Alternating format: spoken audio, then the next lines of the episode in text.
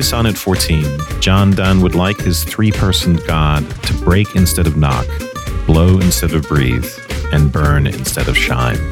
This vision of redemption is about remaking rather than reform, and it seems to be motivated by a sense that reason and the typical rhetoric of faith are not enough to bridge the mortal and the divine. What's needed is God's violent intervention. In this episode, we discuss Donne's surprising and paradoxical use of war and rape as metaphors for this intervention. This is Wes Allwine. This is Aaron Olonic. And you're listening to Subtext. So Aaron, when he says, batter my heart, is he talking about battery or is he talking about deep frying? I think I think it's deep frying. That seems to be the conceit that's running through this whole poem, is that he's just gotten a, a job at McDonald's and he wants God to save him. Batter my heart and season it with thirteen spices. I'll deliver it to you on a platter, my love. What we're getting at, I think we're reacting to the violence of the poem. Mm-hmm. The way I summarized this poem to someone I was telling about it, I just said, you know, it's kind of like he's asking God to rape him, basically. Yeah, I think yeah. that's totally right. So that's one way to overcome one's doubts, I guess, is to have God. That's interesting what you say about doubt, because I'm wondering if doubt even comes into the poem. So you see this as a poem that has doubt in it. I never even considered that. It's my interpolation. Or the only thing really to go on right is that he's betrothed to the enemy, which I take to be mm-hmm. Satan. That's one of the questions of the poem. What is it that separates him from God, or however you want to put it, in such a way that God's being Mister Nice Guy, right? He doesn't want the Mister Rogers version of God. Knocking, right. Breathing, shining, mending. He needs something more forceful. Still, the question is why. That's interesting. I can see that reading now. Being betrothed to the enemy and the enemy being Satan. I usually think that, you know, belief in Satan is the first thing to go. you know, it's the first step on the way to unbelief if you're raised within that tradition. So the fact that he believes himself betrothed to Satan tells me that he's in thrall of sin, but it could also be doubt too. I'm also seeing that reason is captived, proves weak or untrue. So that could mean doubt as well. I didn't see that reading. That the fact that reason is weak or untrue, I saw as being to stand up against the sin that he feels is overwhelming him. That you wouldn't be smart enough to combat these instances of sin when they arrive, or that reason would even betray you, and that you would be using your reason to sort of justify your sinfulness. So it's betrayed you to Satan. Even though it's supposed to be this gift from God, it's actively working against you. I think the talk of doubt, it runs against the being betrothed to the enemy suggests that he believes, right? Mm-hmm. It's just that he believes that he's caught up in the other forces. And then the rest of it's about chastity and freedom. So this has something to do with impulsiveness, his own sinfulness and impulsiveness, and perhaps sexual impulsiveness. And maybe aggression goes in there as well as sex and aggression. So God's metaphorical sex and aggression is the only thing that can save him from his worldly sex and aggression and impulsivity. He's asking God to become the carrier of the impulsivity that he wants to get rid of from himself. Mm. Do you want to read it before we go further? Sure. Holy Sonnet fourteen. Batter my heart, three-personed God, for you as yet but knock, breathe, shine, and seek to mend, that I may rise and stand or throw me, and bend your force to break, blow, burn, and make me new. I, like an usurped town to another due, labor to admit you, but owe to no end. Reason, your viceroy in me, me should defend, but is captived, and proves weak or untrue. Yet dearly I love you, and would be loved fain, but am betrothed unto your enemy. Divorce me, untie or break that knot again, take me to you, imprison me. For I, except you enthrall me, shall never be free, nor ever chaste, except you ravish me. Very nice. So, a three-personed God. Yeah, I was wondering about that. To begin with, you know, the Father, the Son, and the Holy Spirit, and the, with the three spices that go in the batter. Yep. Just kidding. So, the use of the word person there, right, makes it more corporeal maybe than we're used to, mm-hmm. or maybe not. But it's almost like there's a Hydra-like effect. I think the very, you know, from the very beginning, it's kind of a surprising image. I don't know. What do you think about that? I was thinking through this a really long time because I was just wondering why three, why three? I mean, why emphasize the triune God here? And I noticed that the first six lines or so have that spondaic foot in the middle so that we get three stresses in a row in the middle of the line. So it's mm. as if there's like three, you know, three knocks that happen in the middle of each of those first lines, which gives it that really explosive kind of power. And the more I thought about that and that battering or knocking, the more I thought that, you know, if his heart is a door and they're battering it, you would need more than one person to break down a door, wouldn't you? Mm. Or you'd need more than one person to batter it down with a battering ram, I think. So he needs three people, it seems, to stand up to his sin or to stand up to Satan. Like there's a kind of strength in numbers here, maybe, that's being implied. Yeah. I mean, he is thinking the uh, Trinity, right? Mm-hmm. It makes me wonder. So he's come up with this nice, you know, as you were saying, these three stresses in the middle: knock, breathe, shine, and later on break, blow, burn. Mm-hmm. And then, of course, there's in each case a fourth thing, which is the effect, you know, maybe the effect of the fusion of those things. So God does these mm. different things: knocks, breathes, shines, and then mends. And I suppose that the knock, breathe, shine, right, has to do with each different person in the three-person God. So it makes me think about the genesis of the poem. Which came first? Did he come up with that nice idea of knock, breathe, shine, right? And then think, okay, let me backward engineer the first line. this... But anyway, whatever the case, it's rhythmically interesting. And then also, so what are knocking, breathing, and shining? Knocking is politely knocking at the door to announce mm-hmm. his presence, his existence, you know, so that's like the first awareness of God being a child and being told there's God, showing up to church early on, one's first memories of church or something like that. And then there's the other two. By the way, for the stresses too, I'm reading that three stress from the very first line. So heart, three-personed God. So mm. I'm reading those three stresses there. And then also the triple stress on stand or throw me.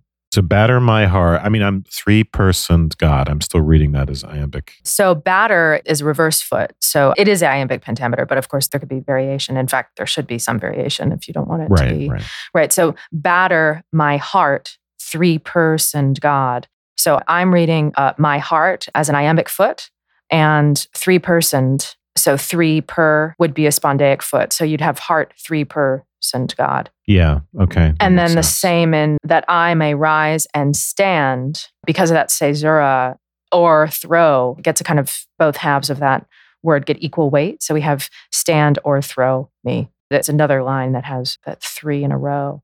So we get three per, so that's the spondaic, unstressed, un for und, and then God again. So, and then the second line, knock, breathe, shine. Yep.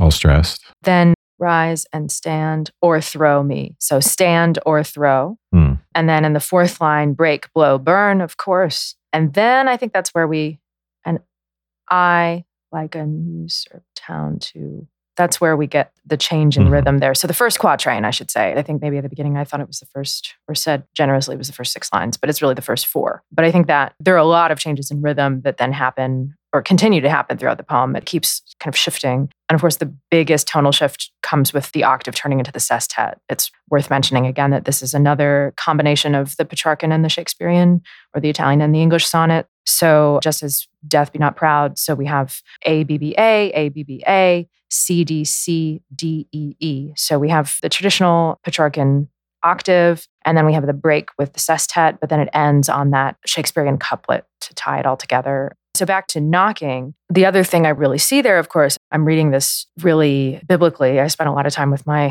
Bible over the past couple of days, reminding myself of some of these references. And of course, knocking is Christ the bridegroom knocking on the door of the bedchamber. So from the very beginning, we have a little bit of that sexual mm. implication, right? With the church or the soul even, like I think was traditionally conceived of as being feminine because of the fact that there was a lot of this kind of like male-female imagery in a sort of, not in a literal sense, but in like a supernatural kind of sense, just as a metaphor. And so Christ was always the bridegroom and his church the bride in this metaphor. And so the soul was conceived of as being like feminine for that reason, mm. that, that Christ is the masculine bridegroom that woos the soul as the feminine bride. So the knocking on the bedchamber is a reference to several things. There's connections to Revelation there, but also to the Song of Songs, you know, famously erotic poem in, mm. in the Old Testament, which the early church fathers and most Christian traditions interpret either both as a love poem, which it is, but also as a metaphor for Christ seducing the soul, the sinner,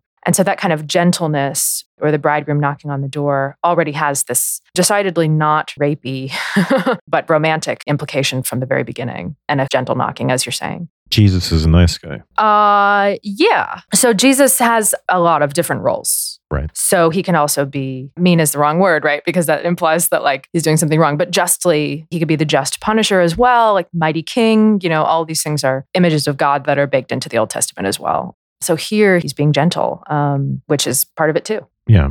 This makes me think this is out of order, but maybe I'm just trying to read this too rigidly with lining things up with the Trinity, but knocking with Jesus and breathing with the Holy Spirit and maybe inspiration, shining with the glory of God. But yeah, I was wondering that myself because I was like, okay, knock seems like a reference to Christ, but then shine, we have this idea that it's connected with the sun, S U N, which would mm-hmm. then be, you know, a homophone for S O N. Um, so maybe knock is supposed to be God the Father, but um, not sure. I was thinking, yeah, that probably each of these, you could make an argument for each of them lining up with the different parts of the, the Trinity. Mm. Maybe it's informative to compare them to what they're going to turn into. Breaking, blowing, and burning. Mm. You know, knocking will become breaking down the door. Breathing, which... Again, to me, but you can correct me if I'm wrong, but connotes mm-hmm. inspiration, right? Breathing into, probably there are other ways to read that too. Whereas blowing is no longer, well, let's compare breathing and blowing. Mm. Breathing gets inside you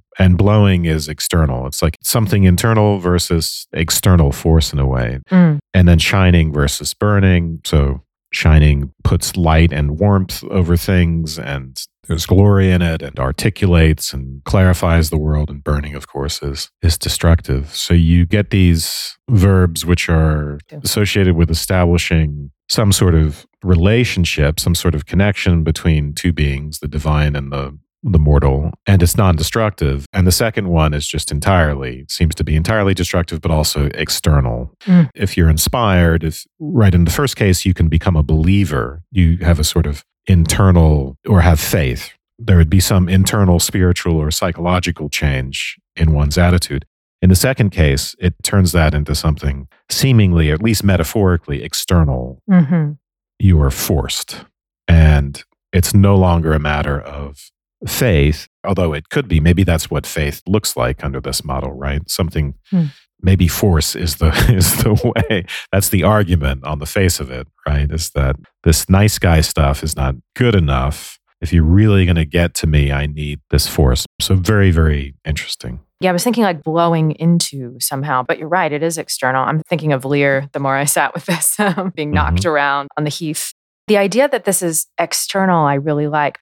Knowing Donne's upbringing in Catholicism and his relatively late conversion. So he was educated in Catholic teaching and all of that. And then even when he became an Anglican, right, it was what we would recognize today as being like extremely high Anglican, you know, Catholic, Catholic light. So the Catholic understanding of God's influence in our soul, of grace's influence in our soul, is something that really does, to the extent that we can say, sort of metaphorically speaking, or even, you know, sort of creatively speaking, that the soul has some form of physicality or some form of reality, which is, you know, I'm, I'm using physicality loosely here, right? But to the extent to which it's maybe visible to God, the extent to which it's somehow present within us, you know, Catholics believe that through the sacraments, through sanctifying grace, our souls are literally changed. They're in some way evidently changed in the sight of God. So this idea of remaking one's inner self, or this idea of like a physical change being enacted on the body, is actually a pretty good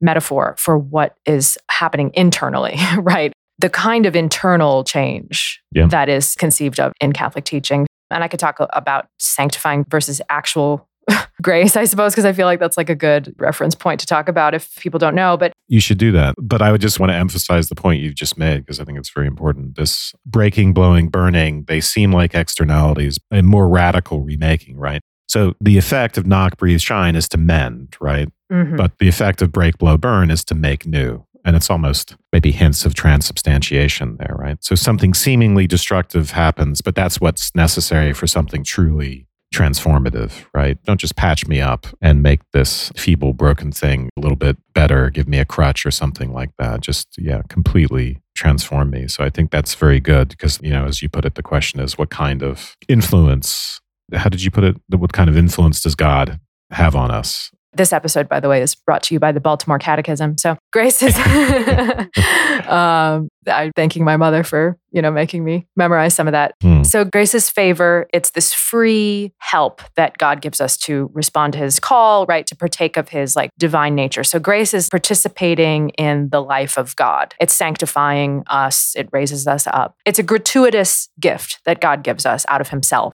And it surpasses human intellect. And to a certain extent, it surpasses human will. So there are two types of this that at least the Catholic Church recognizes that Donne would have been familiar with. The first is sanctifying grace. This is like the being in the state of grace thing that people might have heard of, right? This is like when you have supernatural life. So if you die in a state of sanctifying grace, you may have to go through a process of purgation first, but Catholics believe that you will go to heaven.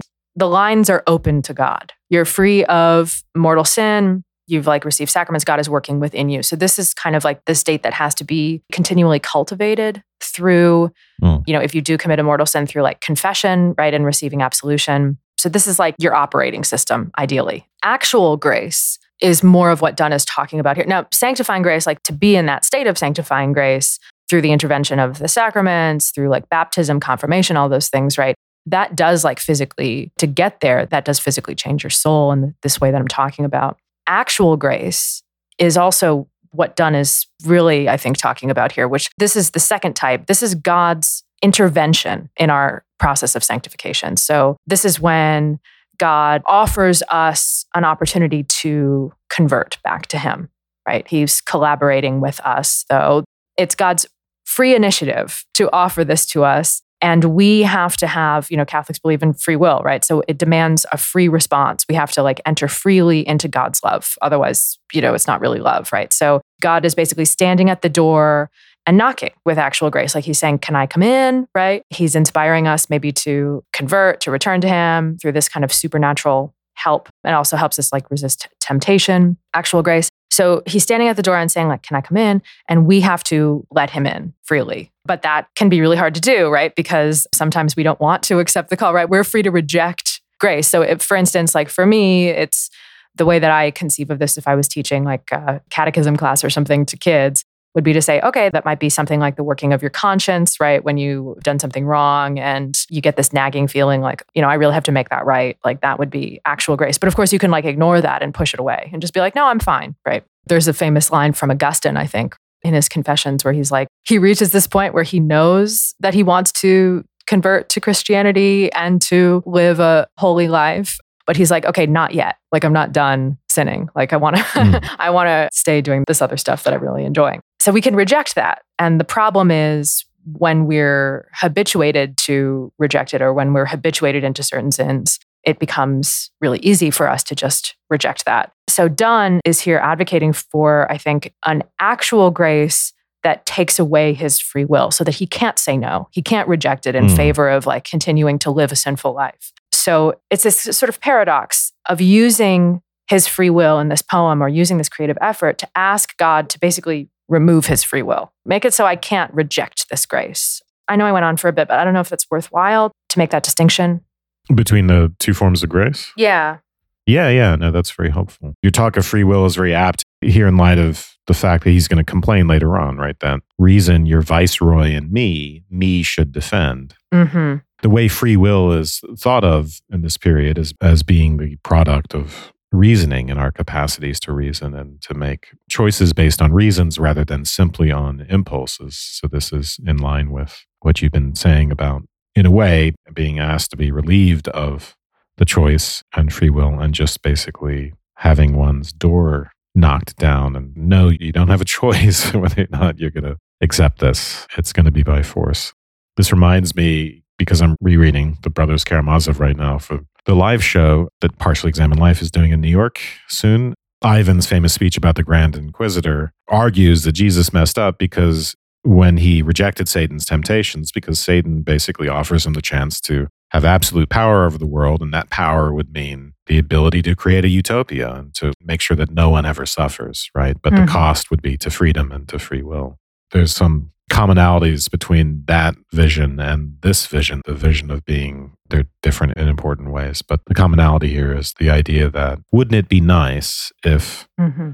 we didn't have a choice at all and faith were simply imposed on us. Yeah. You know, the other thing that most Orthodox, small o Orthodox Christianity argues is that reason alone is just not enough to withstand evil, right? Like we need God's mm-hmm. grace. So we do need some sort of divine intervention. But often what we get is so accommodating of our free will that it's easy to reject it or to just walk away from it. When we say reason is not enough, yeah, the question is what else do we need, right? The more general question, just putting aside religion for a moment, is a failure of reason might be a failure to persuade. It might be a failure to solve a diplomatic problem, right? At an international level, meaning violence or wars necessary, or maybe even at a personal level. Mm-hmm. Reason doesn't always work, or reason might fail in the sense that we need our feelings, we need our feelings to navigate the world, and we need our feelings to relate to people. There are lots of ways in which we can point to the failure of reason, and then we look for what are the contrasting faculties or domains that are available to us mm-hmm. that are alternatives to reason. So there's instinct and emotion, and there's love and sex and violence and impulse, and then there's also faith, right? And religion, oddly enough, maybe the religious and the divine and faith kind of straddle the line between those two, right? And so if we're thinking of the classical division of the soul, maybe the Platonic division, reason, eros, and then the spirited, thumos, thumotic part of the soul. Maybe faith in some sense has a foot in each of those things. I don't know. But mm. I think what you just said made me think of the sense in which faith must transcend reason, right? You're not going to reason your way into believing in God by proving God or something like that. Something, it has to be outside of reason. But on the other hand, once you start talking about free will, or once you start talking about resisting one's impulsivity or one's temptation to sinfulness, there seems to be a place for reason. Sure. So I think you could say that about any faculty here, right? So it seems like the erotic might be opposed to faith and to the religious in important ways, but here they're important. And as with Donne's poetry in general, I mean, there are important parallels between the religious and the erotic. So yeah, in Catholicism at least, obviously, it's hard for me to even say that reason isn't enough as, a, as someone who loves Aquinas, right? So there's like that whole, you know, intellectual tradition within Catholicism, but there's also the erotic there as well. Like there's a really strong link, I think, more so than in most religions, between the erotic and the sacred. What part does the erotic have to play in, in faith? Besides the obvious joke about Catholics loving sex and having a lot of kids, you know, I think that the idea of God or Christ in particular as a bridegroom wooing the bride is something that really comes into a lot of Catholic and Orthodox Christian stories of mysticism, of different saint stories have like famous periods of ecstasy, right? In which the saint experiences something like sexual ecstasy when being visited by God. The really famous version of of this, or the like a, a good visual image of what I'm talking about, is Bernini's famous sculpture, which is in the Vatican, the Ecstasy of Saint Teresa, which shows Teresa being visited by an angel. Actually, this is a great image for this poem. She's being visited by an angel. She has this beautiful gold behind her coming down like the Holy Spirit, and almost like, you know, the shower of Danae, you know, the coins coming down, the Holy Spirit coming down upon her. And this angel is holding an arrow, I think, an arrow or a spear of some kind, and is going to like plunge it into her. And she looks like she's wrapped in a kind of erotic ecstasy. Um, and so, you know, this idea of, I think, like communion, of joining with God, in a way, it kind of like mirrors sexuality in the fact that this is supposed to be this, ideally, you know, it's supposed to be kind of like a joining together of two souls in like a really yep. beautiful and intimate way, right? So that's all part of it. So stories like of ecstasy, which, you know, can look a lot of different ways. And it's not like God is literally coming down like Zeus would and having sex with, with women or something like that. I don't mean to suggest that at all. That was the old style. Right, right. Yeah. But just more like that is the closest, metaphorically, we can get to understanding that kind of communion with God. And that's why it's a, you know, like the bride and bridegroom metaphor. That's why it's a trope that is useful for people thinking about this kind of thing to return to. Yeah, you're making me think that monotheism solved the problem of being literally raped by the gods. Right? The closest you could get to Zeus is if he was sexually assaulting you.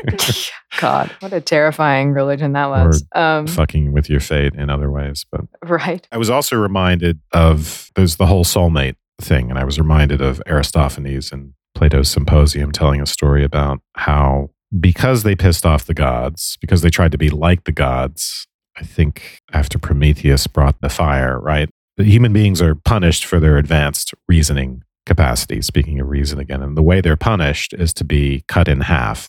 All of us used to be kind of joined at the back. Each of us have four arms and four legs. And so they get cut in half. And then everyone, love is about searching for one's soulmate and mm. re-merging with that person. And this is a conception of love that Socrates actually rejects. Socrates sort of entertains the speeches of a bunch of people, including Aristophanes, and maybe he preserves parts of those accounts, but overall he's going to say that all of them come up short because it turns out that what love is, according to Socrates, is has something to do with our reproductive capacities, in particular reproduction in the presence of beauty.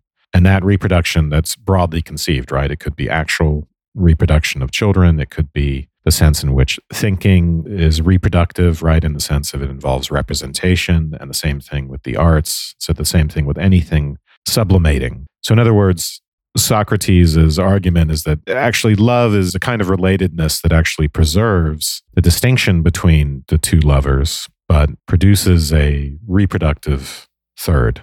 Um, hmm. But the maintaining of the distinction is important, and the prevention of merger. And you see the same sort of idea later on in psychoanalysis, where the conception of love as merger is a kind of a pathological element to that, right? Because it's reminiscent of the merger with the mother and being in the womb, or in some in this symbiotic relationship where the distinction, separation and individuation hasn't occurred, and the distinction between mother and child is not yet clear. This is not unrelated to the incest taboo, right? The sense in which the idea is that there are types of relationships which obliterate the person. There are types of love relations, you know, like if there were a sexual relationship between parent and child, the psychological significance of that is psychological obliteration and trauma and so on and so forth. So what am I trying to say here? So I'm trying to think about that in light of, that doesn't necessarily transfer to faith. It's in a way that might be what makes faith unique.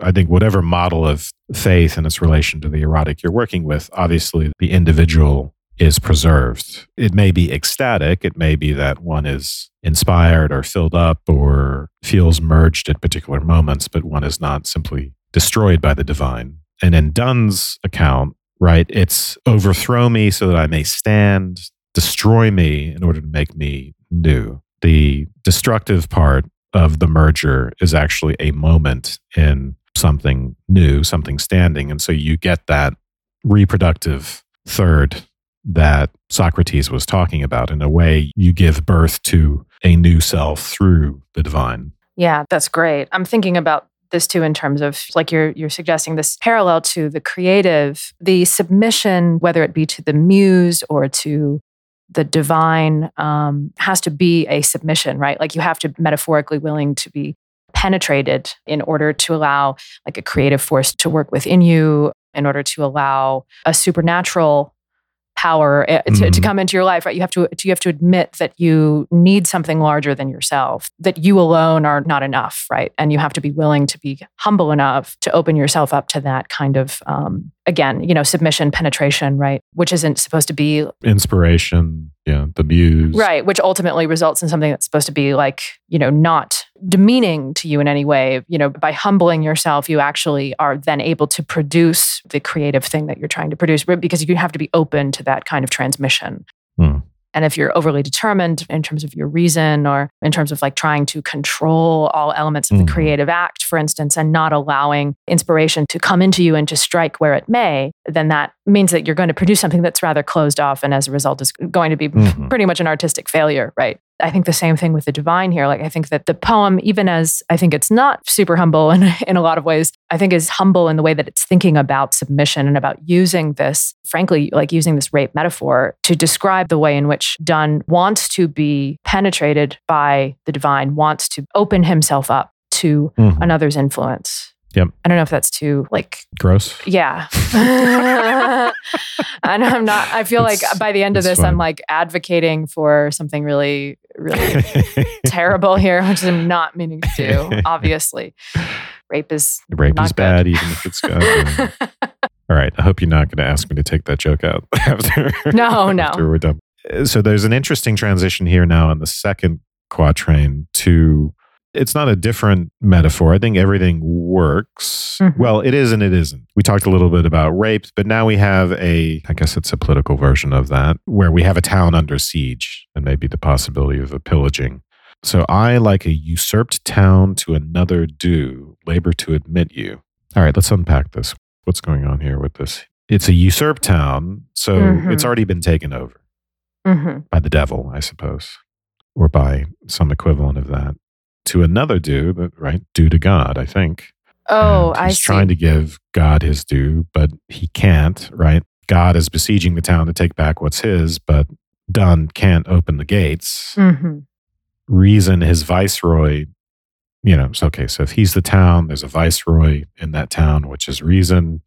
The viceroy should be able to defend the town, but it is captived and proves weak or untrue. So those are different ideas. Either the viceroy has been put in the tower, been imprisoned, right, or he's a collaborator. I'm not sure which, or if there's some combination of that. But yeah, so we get the unfolding of a very elaborate and different sort of metaphor. But go ahead.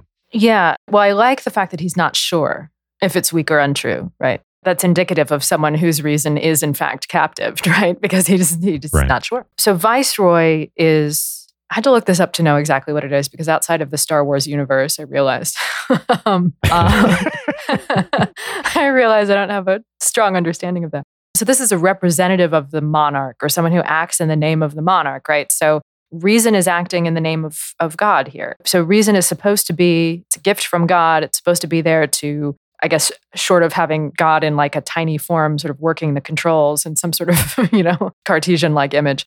Um, we have reason at the helm. This part always makes me think of Lord of the Rings too. But anyway, so we have like the steward in light of the fact that, you know, Aragorn is off being a ranger, whatever. Yeah. So should be defending us, but instead is captive. So this is where I get this idea, which I mentioned earlier, that reason is either too weak to withstand sin, which would be literally true, right? Like it would be true in Donne's understanding. We need something more than reason, as I already said, to withstand evil. We need God's grace.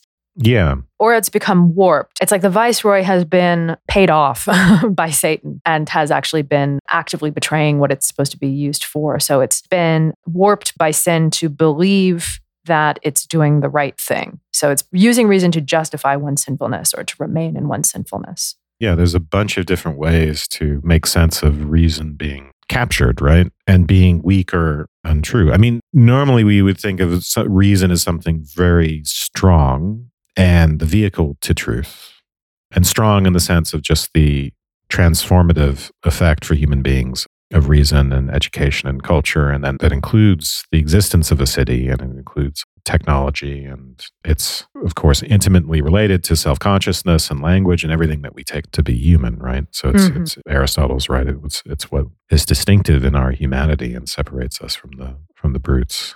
So it's a unfortunate circumstance that it mm-hmm. turns out to be weak and untrue. And the, the capture, I think the most straightforward reading is that it's just not strong enough to deal with our impulses. Mm-hmm. Plato has this image of a, I think it's reason, this is not the exact metaphor, but reason trying to rein in horses, basically, but being drawn this way and that by our impulses.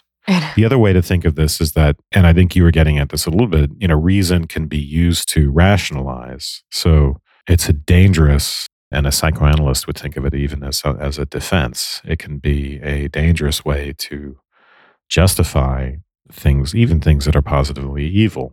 One other way to look at this is that reason is, on Freud's account, and it's a really interesting account because there's a paradox involved.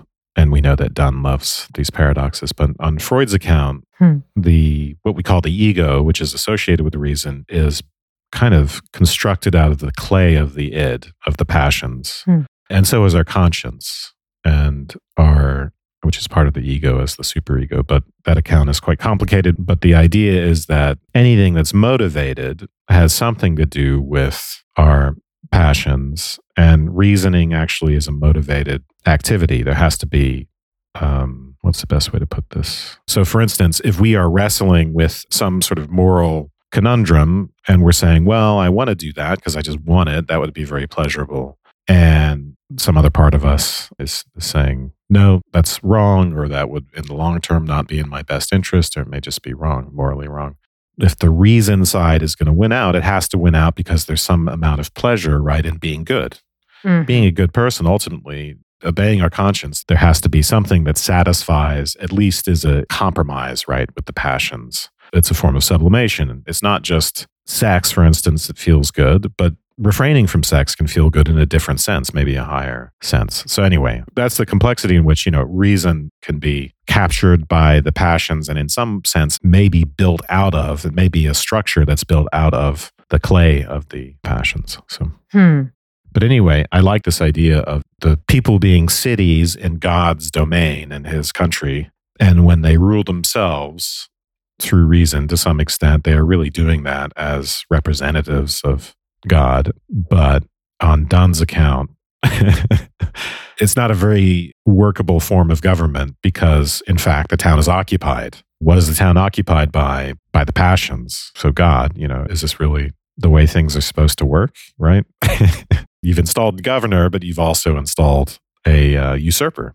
Right. I was thinking about that. I, first of all, I this is another connection, which I didn't see, to Teresa of Avila, whose book, The Interior Castle, kind of works with huh. this idea of us as being a city. In fact, I'm thinking of the cover image used on, on a lot of editions of Interior Castle, which has, I think it's a Remedios Varo painting, this fabulous woman surrealist painter, which shows something like a city, the extent to which like a castle is kind of like a city also, because the inside is usually has several buildings within it. But I was thinking about that idea of the town or the city and the maiden that then comes into this, the betrothed maiden. And I'm wondering, I don't want to skip over this hinge line so we can return to it, this yet dearly I love you. But what connects the two, I wonder, the collapse of town and maiden or betrothed woman? Yeah. He's given us two different metaphors here, and now they are coming together, I guess, right? I guess it's related to this bridegroom knocking at the door thing, right? So we have this connection that goes all the way back to Song of Songs, where we have the door of the citadel or the door of the bride's chamber kind of being collapsed into one door. I guess I was looking for something like inherently similar, which is a little bit ridiculous, right? Between a city, mm-hmm. um, a woman. Somehow. um, there's the rape of the Sabine women, which of course is anything that talks about an abduction with this kind of wording is probably inviting that reference in, you know, the city being founded on those abducted women. So maybe there's something there. You're trying to save this mixed metaphor. No, but I think it's the door. I think it's the door, right? The battering of the door. Ultimately, is it the door to the chamber, right? Is it the door to the city? This door contains all all doors, all things that separate us mm-hmm. between our sort of hardened hearts and the God who who wants to enter there. Yeah. In the beginning, we get something that sounds like rape, and then we get the pillaging, being asked, you know, okay, come into this town, take it back. And then the third thing is we're now talking about marriage and divorce. Mm-hmm. So we get a more legalistic turn in a sense, right? Yeah. Less violent, a little bit more civilized. Although again, and he does say, imprison me, um, I guess for the crime of marrying, marrying your enemy. Well, before we get there, Um, I just wanted to say, you know, yet dearly I love you, that turn, I'm wondering, is this a little bit performative? Is this, I mean, this is quite a shift. Suddenly it's like, oh, but actually I, you know, it's like he's trying to woo God mm-hmm. in this moment. I guess I'm just, I'm wondering if that's meant to be taken as a rhetorical sort of self-consciously performative move. No, but really, I really love you. Uh, I really do, you know, that kind of thing. Yeah. He's been usurped by another. So in other words, you know, to the extent that that's again about one's passions, right? So being usurped by sinfulness or by passion, by emotion, sex, violence, whatever. And despite needing to be so radically transformed, there's love. There's a seed of that impulse here in love. So there's more than just the sinful impulses. And, you know, this goes back to the erotic stuff here too, right? There has to be love for all of this to work.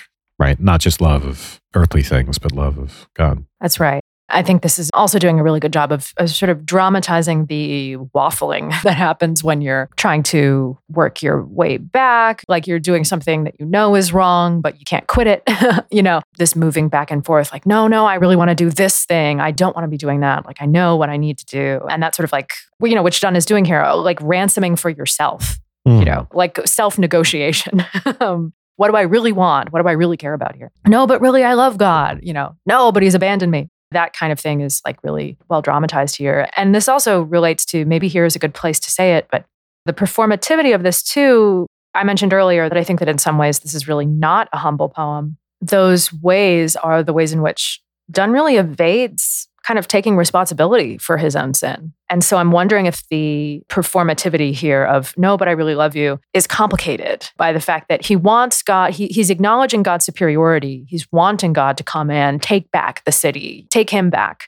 But the extent to which this whole usurpation has occurred, you know, it's like, oh, well, gee, things are really bad here. Don't know how that happened. So there's not a huge acknowledgement of the part that he's played. Like all of that is kind of sublimated in favor of this idea of God coming in and just rescuing him from himself. But what exactly he needs to be rescued for, of course, it's hinted at in the last line, right? And based on the other poems, we kind of know. And his history. Yes. So but, he's been having a lot of fun. Yeah. John Donne.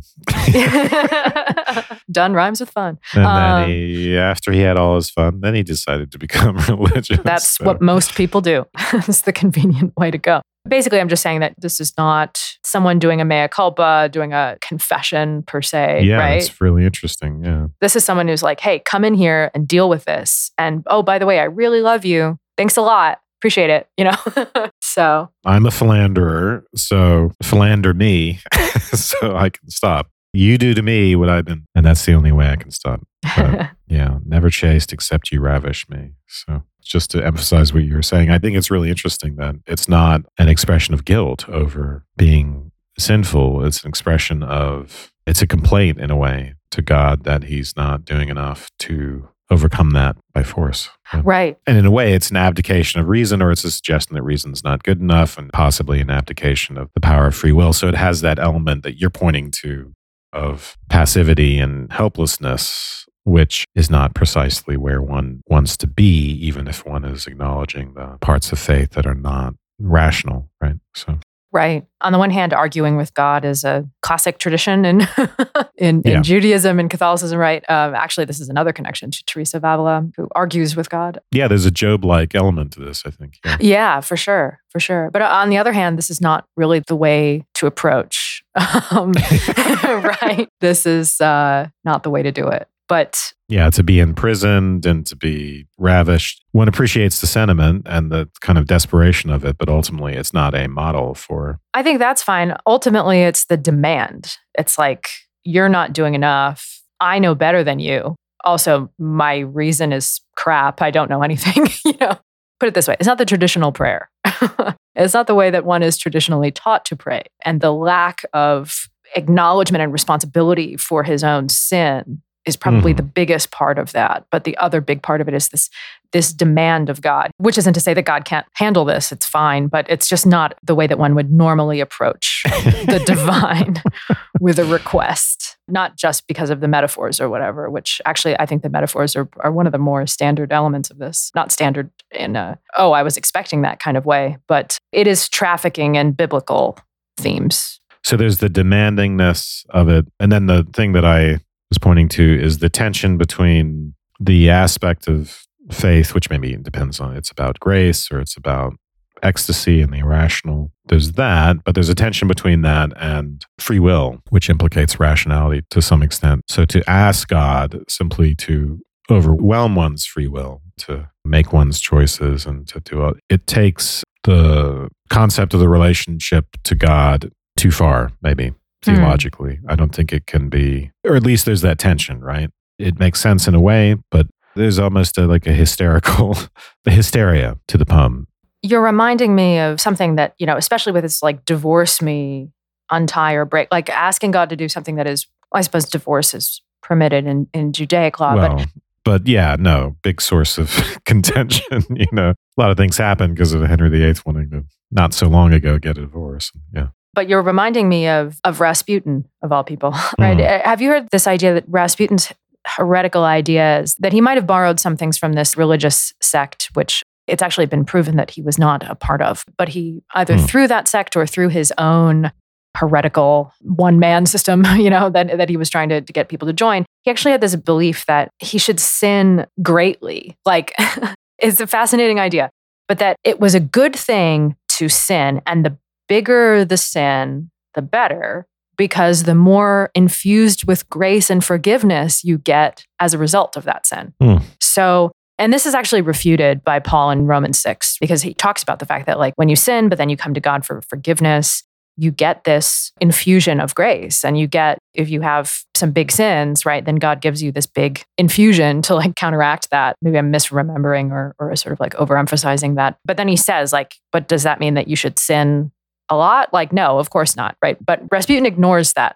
Cult leader type of... Exactly. He is a cult leader. That is exactly what he is. Yeah, that's that's the word I was looking for, his cult. But there's something kind of fascinating about... I mean, there's something insane about that, because Rasputin is insane. Um, mm. But there's this idea that, like, maybe that's too tangential. I don't know why that crossed the windscreen of my... Or not the windscreen, the windshield of my mind. No, I, I think it makes sense. Because this is, you know, this is what happens in a cult. People want to...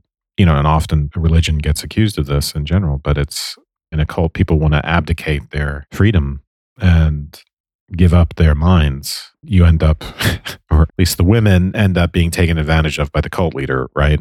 And mm-hmm. are ravished and are, so I think it's spot on to worry about that connection. And that's the tension I was pointing to. At the point where this is a request to God to be deprived of one's mind, it becomes a problem. Yeah. And I think that Donne is saying, like, I need the big guns. Come in with the full troop. I'm just right? a little too good looking. Uh, yeah, that's right. That's a really good point.